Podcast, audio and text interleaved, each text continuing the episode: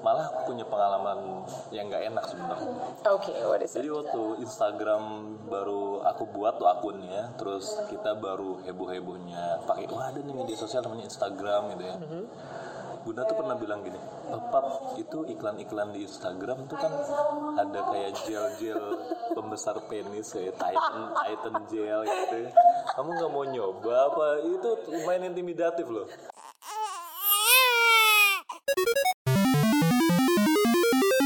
Hai, kembali lagi bersama kami dari keluarga Sama, Sakira, Madonna. Waljina.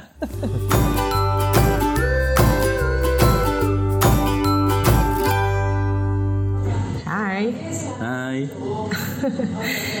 kita akan uh, decision rule lagi untuk episode kali ini ya. Hmm. Kita cek uh, sebentar di podcast subjek kita. Kita akan putar.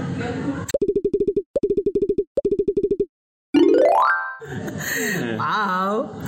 Body shaming. Oke, pas banget ya. Iya. This is what we expected actually. so, kita membahas mengenai body shaming.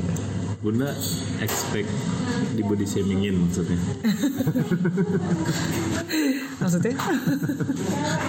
Mana ada yang expect di body shamingin? Oh gitu ya. Uh, kita akan bahas mengenai uh, body shaming di episode kali ini. Oke, jadi tadi temanya adalah soal body shaming. Dan ini sesuatu yang sebetulnya relatif dekat sama kita gitu ya. Kenapa? Karena pasti uh, atau mungkin hampir hampir pasti sebagian besar orang tuh pernah punya pengalaman body shaming menjadi korban body shaming atau bahkan menjadi pelaku body shaming ya. Aku mau tanya ke kamu Pak. Kamu pernah punya pengalaman mungkin menjadi pelaku body shaming atau menjadi korban dari body shaming? Hmm, pernah eh, mengalami body shaming ya. Hmm, dari kecil sih, dari kecil soalnya badanku kurus. Jadi aku dibilangnya kayak tengkorak hidup.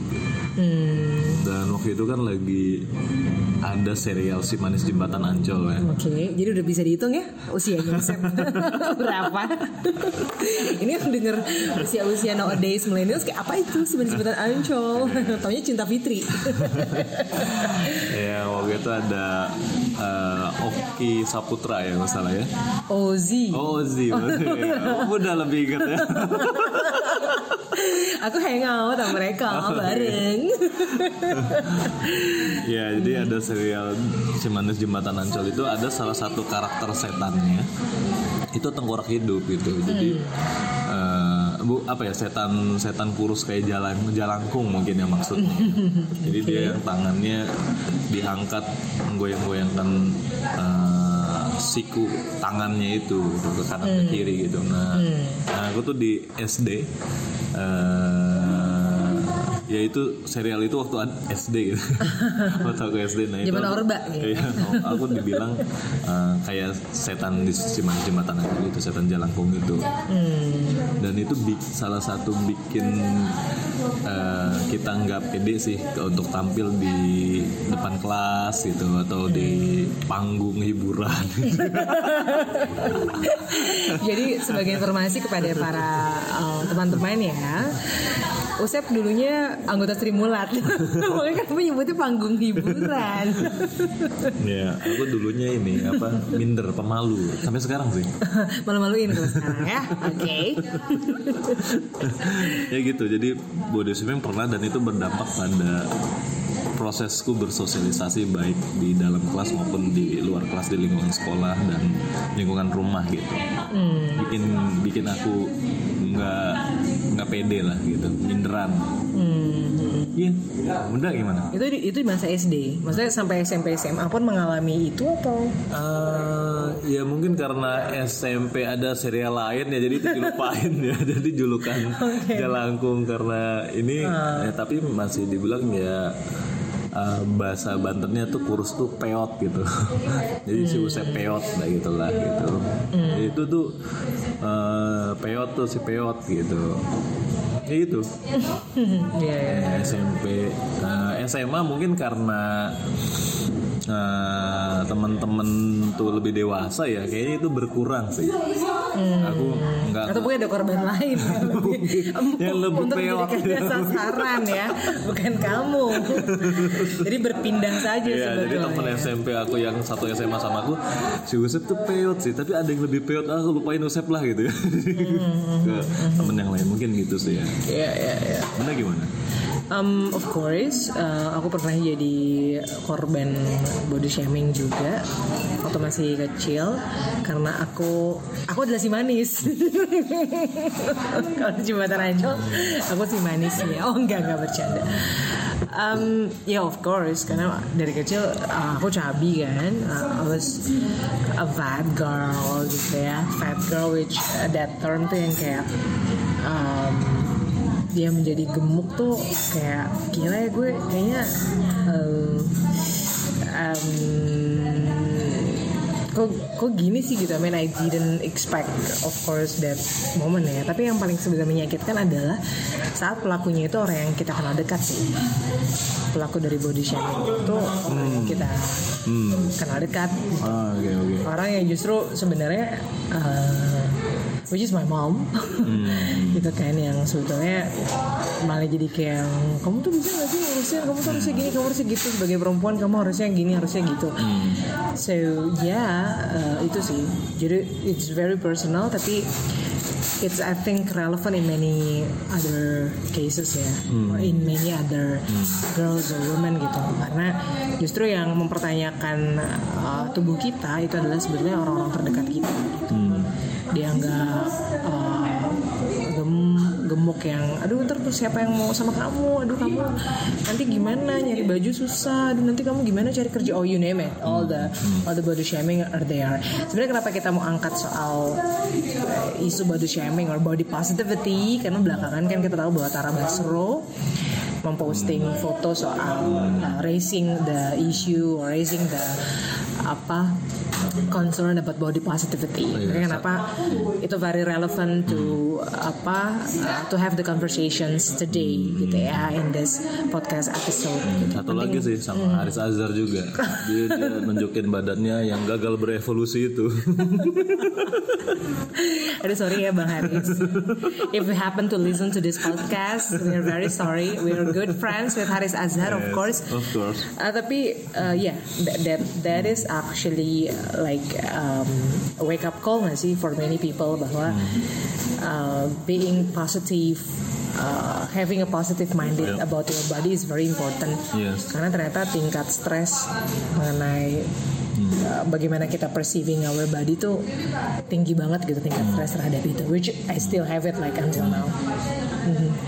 Kamu uh, still have it nggak until now? You know the trauma or the the issue about bo- body. About, are you really comfortable enough about your body, about your, you know? Eh, iya sih, eh, tapi ya itu nggak tahu kenapa ya pas setelah SMA dan pas kuliah itu eh, berkurang tuh eh, apa eh, pengalaman body shaming itu ya. Eh, malah kalau di kuliah bukan body shaming sih malah catcalling ya. Kalau cowok apa ya? Doc. Dog calling ya. ya anjing lewat gitu. Eh kayak anjing lewat bangsat. ya jadi di asrama itu kan ada lapangan bola kan di asrama itu ada lapangan bola. Nah kalau aku lewat sisi lapangan bolanya yang dekat asrama perempuan tuh eh, pernah aku dibilang cowok gitu. Cowok nanti setelah main bola lewat sini lagi ya gitu. Hmm, yang manggil cowok. Suaranya sih kayak cewek, mungkin kuntilanak ya. Oke, ya ya ya. Nah itu eh, nggak tahu ya nyaman atau nggak nyaman atau tapi saat itu sih nggak mau pusing aja sih Nggak mau pusing aja karena aku fokus bermain bola seperti Subasa waktu itu. Wow, apakah itu menandakan berarti kamu sejak masa muda, which is 20 tahun yang lalu, itu eh, memang favorit banyak perempuan gitu? Hmm, tahu sih enggak kayaknya. Eh, kalau aku hitung-hitung sih aku termasuk eh, punya muka dan badan yang tidak ada dalam eh, konsepsi ini ya, konsepsi konsepsi model pada umumnya gitu ya. Ya, jadi model yang khusus maksud aku model kos kaki kan nggak dilihat ya muka sama badannya. ya, ya, bisa bisa. ya jadi kalau aku sadarin sih eh, jauh dari menarik gitu menurutku sih ya kalau aku li apa ya eh, ya gitu sih Iya sih.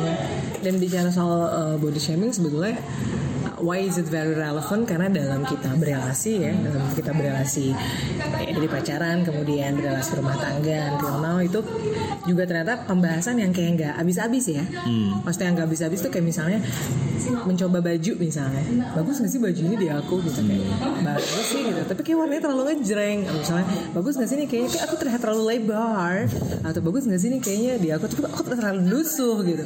Kayaknya we we just of course kita pengen banget tampil terbaik ya in many moments or occasions gitu. Tapi kita kayak juga menjadi orang yang nggak cukup percaya diri untuk tampil karena mungkin at some points we have that uh, burden gitu loh di masa lalu yang kita carry terus gitu. Dan dalam relasi misalnya kita jadi kayak bagus nggak sih aku pakai baju ini?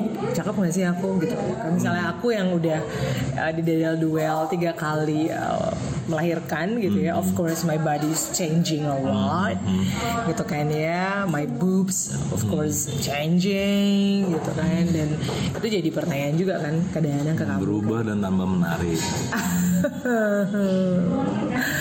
Baiklah. Semoga, thank you for that. Tapi it happens in many, I think, couples nggak sih? Saat misalnya, um, speaking of, terutama para teman-teman yang memilih melahirkan dan memang melahirkan gitu ya, kita tahu bahwa pada bagian perut, ketika dia sudah semakin uh, bukan hanya faktor umur, tapi ketika dia memang apa pernah ada fase hamil dan melahirkan itu berubah tuh. Kita tahu ada stretch mark everywhere, high five siapa pun yang mengalami itu, I feel it too. Dan kemudian gelambir-gelambir sana sini gitu ya dan sebagainya. Dan di laki-laki juga perut yang membuncit Hmm, dan berlipat-lipat dan lipat-lipat. Iya nggak sih maksudnya ternyata it's very important for us to feel comfortable. Hmm, iya, eh, sebelum ini informasi aja sebelum kawin itu aku orang yang punya pengalaman dan pemahaman mengenai apa stereotipe gitu. Jadi eh, hindari lo stereotipe gitu. Eh, salah satunya itu body shaming bentuknya, bentuk stereotipe pada fisik atau badan itu eh, body shaming. Jadi eh, ada konsepsi yang yang sebetulnya salah gitu ya dipahamin oleh kebanyakan masyarakat gitu ya. Bahwa ada loh yang namanya tubuh ideal gitu ya.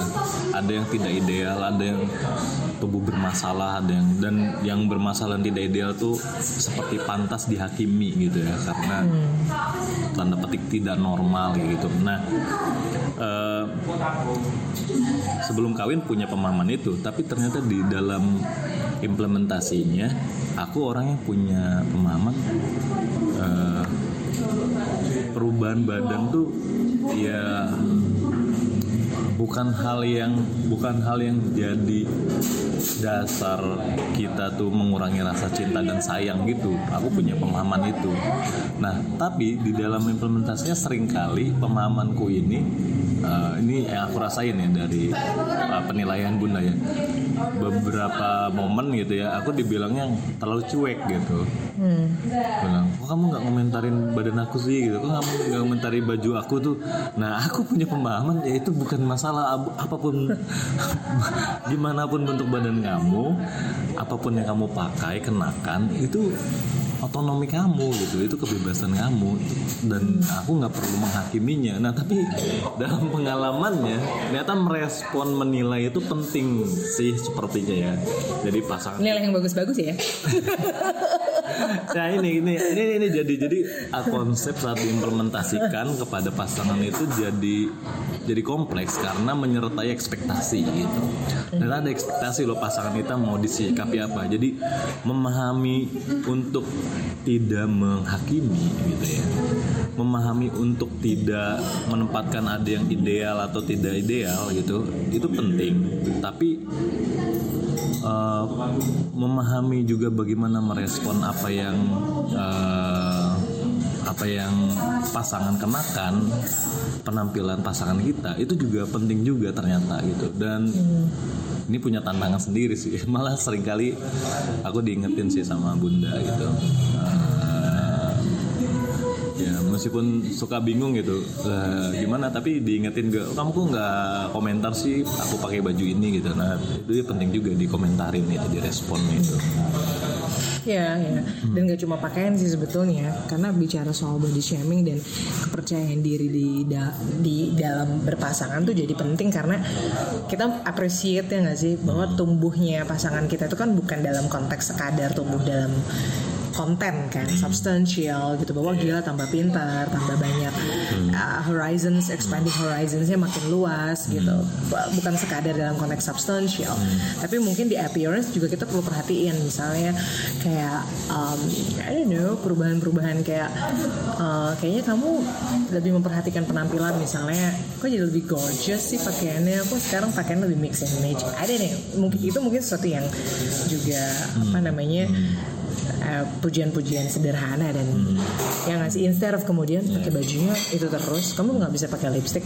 What I actually great uh, what I actually grateful about you itu adalah dirimu um, Syukura sih nggak komentari dan misalnya bisa nggak pakai lipstick? Lipsticknya warna merah aja lipsticknya yang warna itu. Dan itu thank God you're not that kind of man gitu. So thank you for that.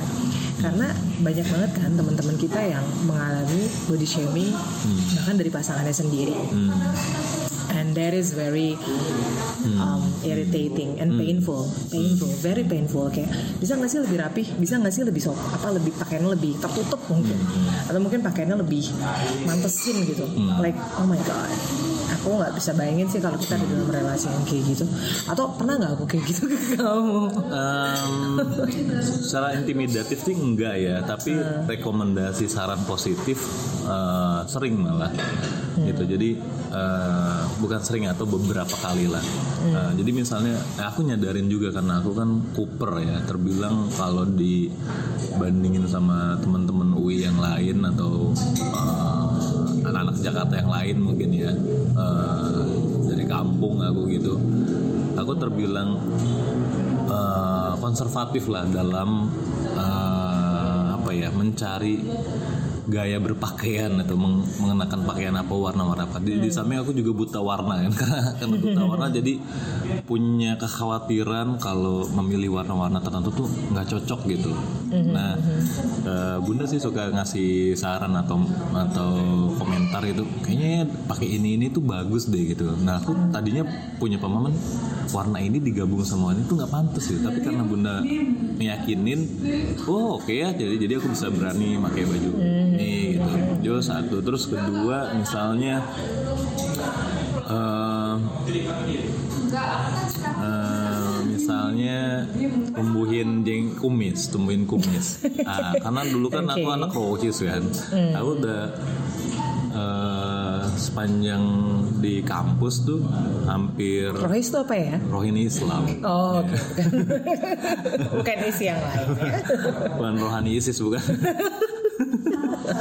spektrum Islam yang lain Iya, karena hampir enam tahun aku tuh nyaman berjenggot gitu.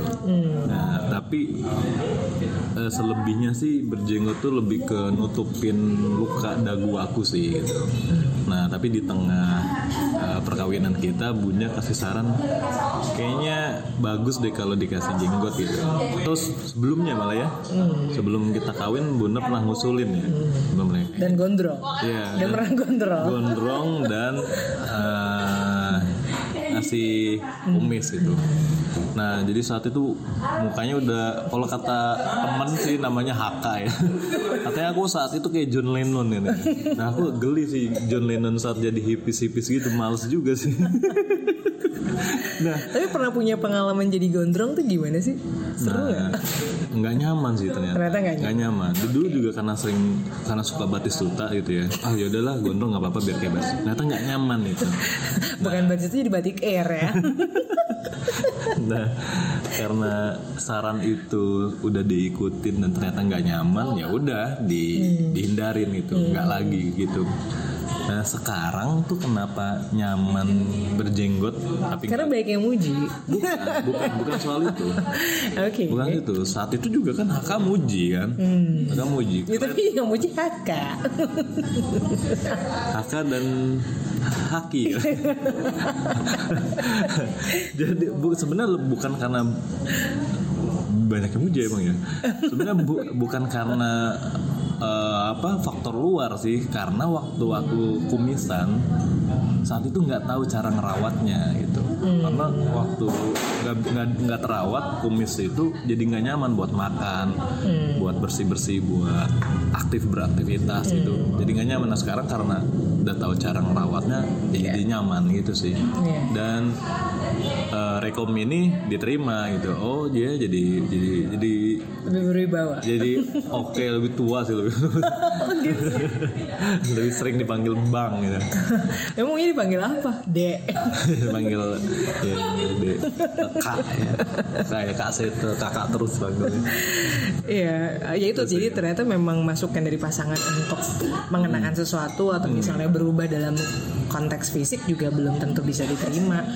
Dan uh, ketika itu malah jadinya menyakitkan buat nggak nyaman dan malah jadi nggak jadi diri sendiri itu yang bahaya kayaknya iya, iya, ya. iya.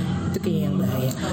Dan uh, ya ini sebenarnya relevan juga kayak beberapa waktu lalu I met my best friend dan dia baru disuntik sana sini kan botox dan segala macamnya gitu Uh, nothing wrong with that of course. It's her choice untuk you know. It's okay it's okay.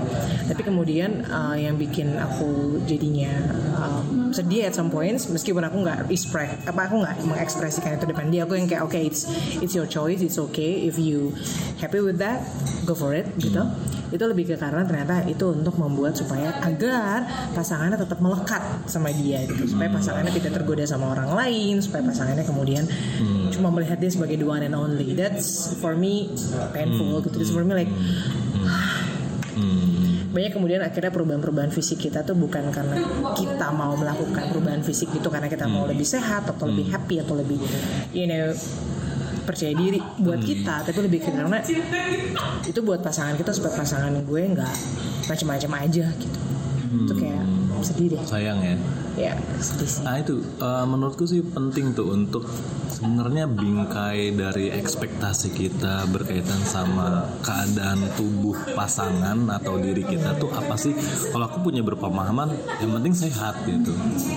Jadi em, kita beraktivitas, kita mengkonsumsi segala hal gitu ya. Eh, standar yang kemudian enak untuk eh, mengapresiasi tubuh kita dan pasangan kita adalah ya syukur kalau kita masih sehat gitu. Menurutku sih itu itu pas lah gitu ya. Apa untuk jadi pegangan gitu.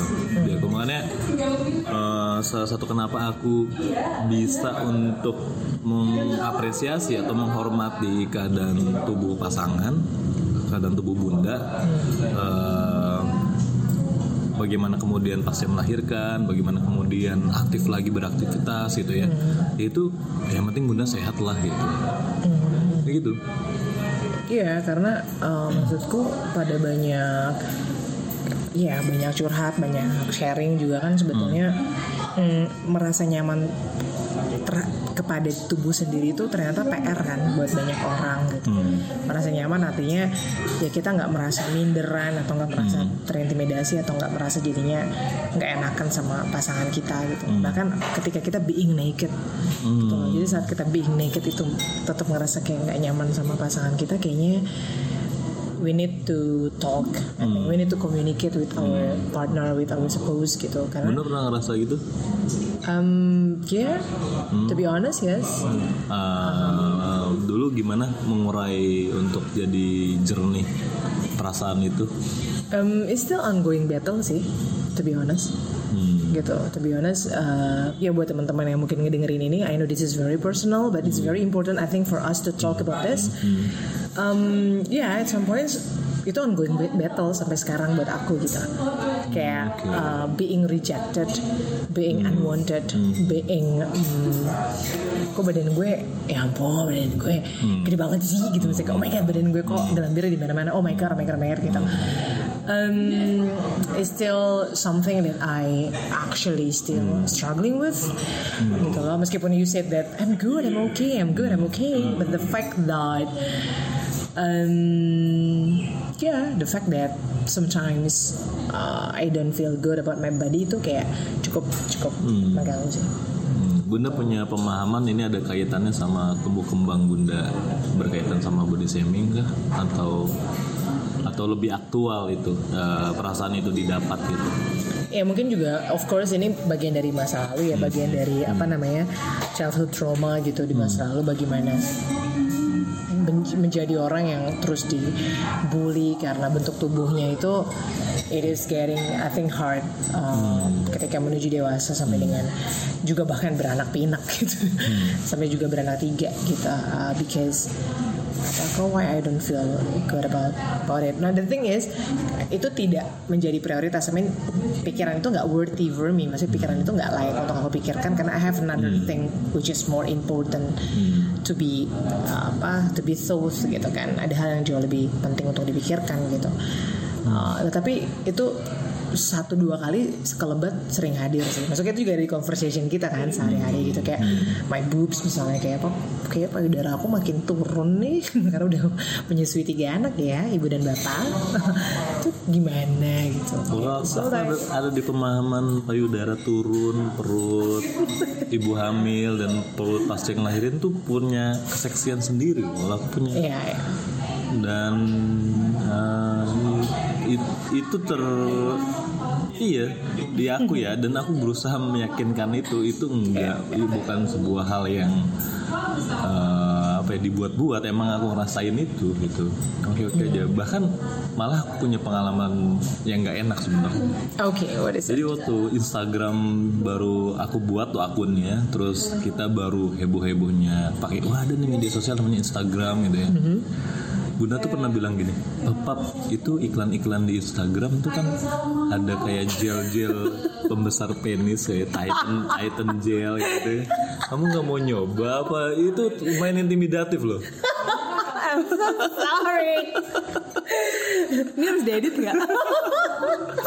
Oke oke oke. Ya, menurut aku itu, itu, uh, apa ya? Itu kalau kemudian kita mau pakai istilahnya di tema kita hari ini itu body shaming paling dalam dalam relasi kita di aku ya. Oke.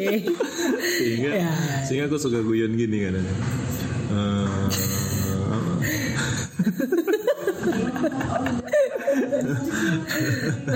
Iya, iya. Sehingga aku punya pemahaman. Oh, bunda kayaknya emang sukanya yang gede-gede deh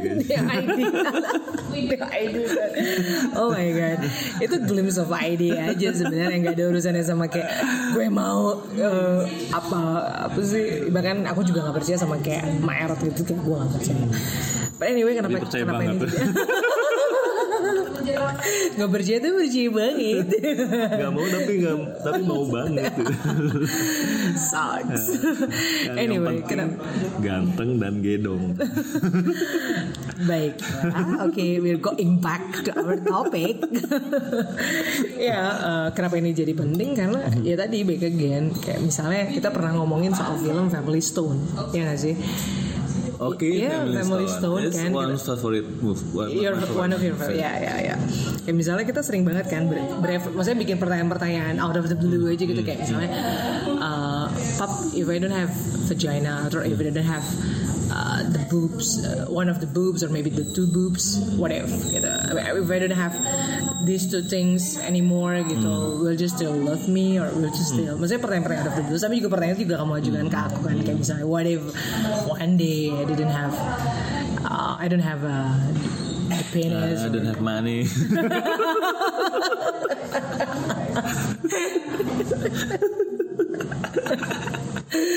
well um, yeah. Ya pertanyaan-pertanyaan out of the blue kayak gitu kadang kadang jadi pertanyaan kita and your response is very beautiful. Um, to reminded that uh, to be reminded that mm, ya ya Family Stone film soal apa sih Pak? Mungkin some of the friends enggak enggak ya itu cerita tentang keluarga Stone ya. Jadi bukan jadi judul Family Stone ini bukan hanya maksudnya kiasan untuk menunjukkan keluarga yang tetap kuat di dalam dinamika dan permasalahannya, tapi juga memang nama belakang keluarganya itu keluarga Stone gitu. Nah, jadi Uh, mereka punya banyak anak dan kemudian di satu momen Thanksgiving ah, itu uh, pada pulang gitu ya. Dan anak-anaknya ini udah pada dewasa dengan berbagai macam perkembangan uh, capaian dan juga tantangannya masing-masing gitu. Ada yang punya uh, pasangan homoseksual gitu ya. Ada yang punya uh, tantangan uh, pasangan yang uh, kecanduan alkohol kalau nggak salah. Oke. terus juga ada yang uh, apa uh, uh, pengen capai pendidikan kalau nggak salah. Nah terus di si suami istri ini uh, juga punya tantangan yaitu istrinya kanker payudara gitu. Dan ada adegan di mana uh, mereka melakukan hubungan intim gitu. Uh, nunjukin betapa rasa sayang dan saling menghormati itu masih ada dan kuat gitu meskipun mereka udah udah usia lanjut gitu. Dan itu sangat bekas sih di di apa di di ingatan aku ya gitu. Film tuh recommended lah buat buat buat pendengar keluarga Samawa dan kita sendiri keluarga Samawa. Atau banyak keluarga-keluarga muda di Indonesia gitu itu film yang bagus gitu. Karena dinamikanya tuh nggak biasa yang bisa jadi ada di dalam dinamika keluarga teman-teman kita atau keluarga kita gitu. Jadi bisa jadi petik pelajaran gitu sih. Ya, ya.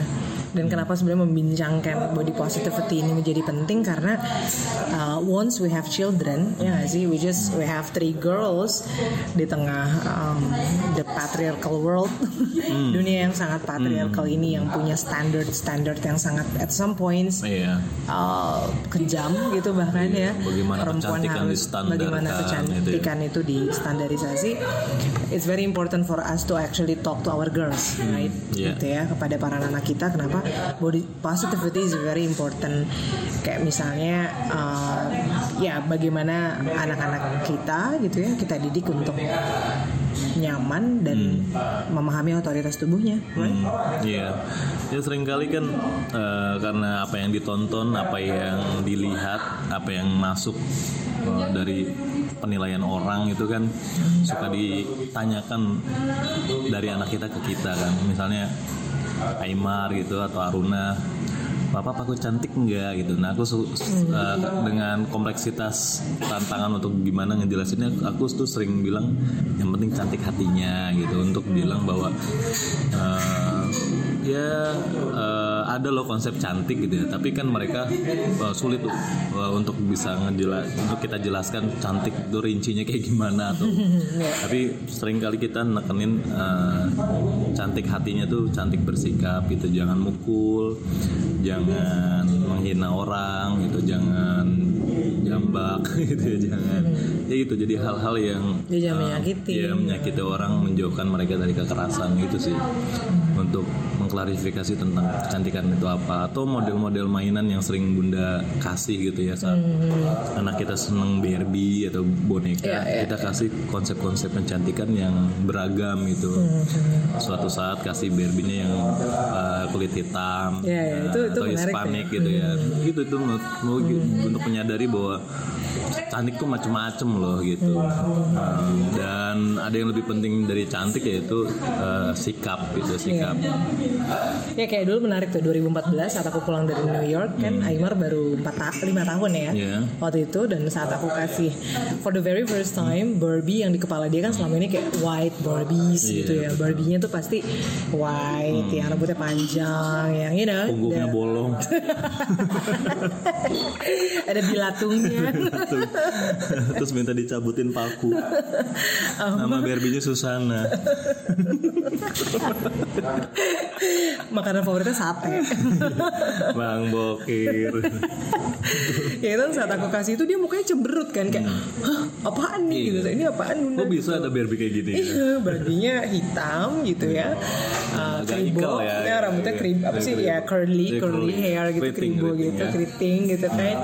Dan dia yang kayak agak protes ya. Ah, proses gitu cemberut gitu kayak oh my god lo jauh-jauh ke New York. Dia berharap diberikan sesuatu oleh-oleh yang ya, apa gitu ya yang yang selama ini mungkin bisa dia tuh kayak apaan nih? gitu kan. Apaan nih bunda? Kok aku dibeliin lo kayak gini? Dan situlah for the very first time usia Aymar 5 tahun uh, si sulung itu kita ajarkan soal exactly Iya. body positivity uh, di usia 5 tahun. Iya. Dan kemarin Aruna juga kamu kasih uh, apa? Eh bukan ada ulang tahun dari teman sekolahnya Aruna ya? Apa adalah Barbie Hispanic? Oh, Barbie That's very Hispanic, iya. nice ya.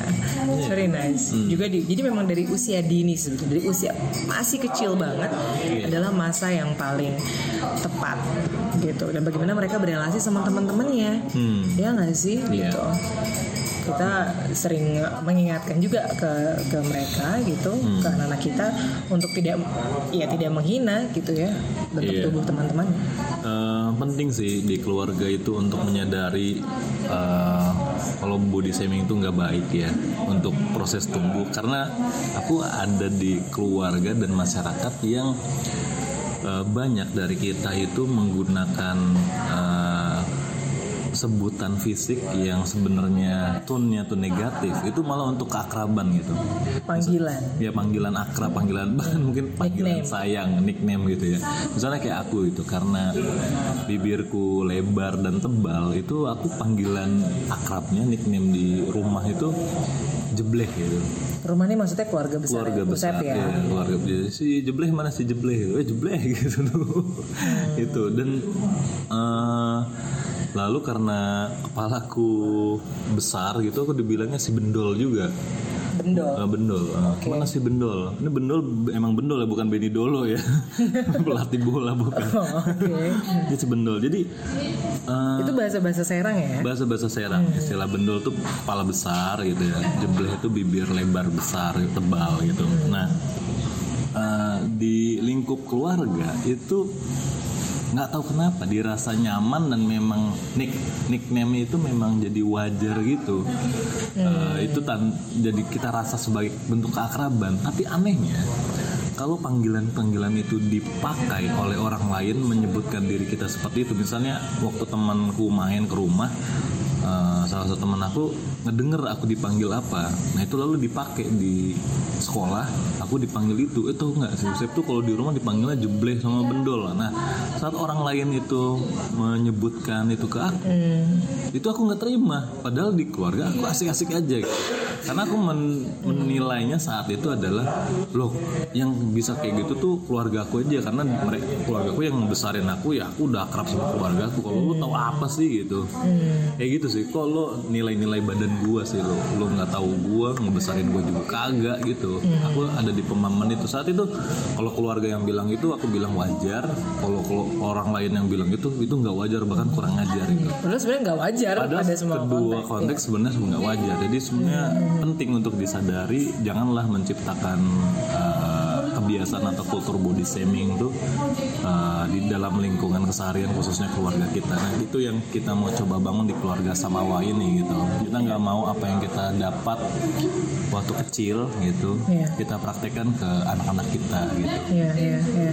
Jadi memang mendekonstruksi semuanya ya, bahwa um, penting banget bicara soal body positivity dari kecil, dan penting banget sebetulnya bicara body positivity juga dengan pasangan, memperbincangkan bahwa aku lagi nggak nyaman nih dengan tubuhku misalnya. Aku lagi nggak ya, merasa baik-baik aja nih. It's very important I think to have a talk with your partner with your spouse. Karena uh, kalau kita nggak nyaman sama orang yang kita sayang so kita mau gimana gitu kan. Hmm, hmm, begitu juga dengan anak-anak.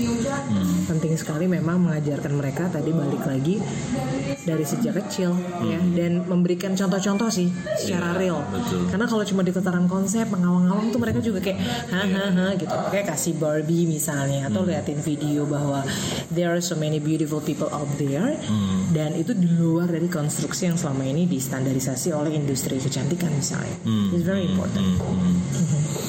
Iya untuk coba menilai baik buruknya teman itu berdasarkan perkataan dan perbuatan itu bukan karena penampilan itu. Itu penting untuk menghindari dan berani untuk bilang kalau ada teman di sekitarnya baik itu di rumah maupun di lingkungan rumah maupun di sekolah atau di kelas. Saat ada yang melakukan body shaming ya uh, untuk berani bilang itu nggak baik gitu. Iya, iya. gitu. Kita juga pen- dan kita melakukan itu juga ke anak-anak kita kayak bagaimana membekali mereka bahwa mereka cukup mereka harus berani gitu loh saat ada sesuatu yang tidak benar di sekitar mereka ya we still learning of course ya karena menjadi keluarga yang Sakira, Madonna dan Wajina itu tentunya butuh waktu dan terus menerus diperbaiki right setuju Yeah. so thank you for listening di episode kali ini about body positivity, Yes. pengalaman body shaming. Semoga ini bermanfaat.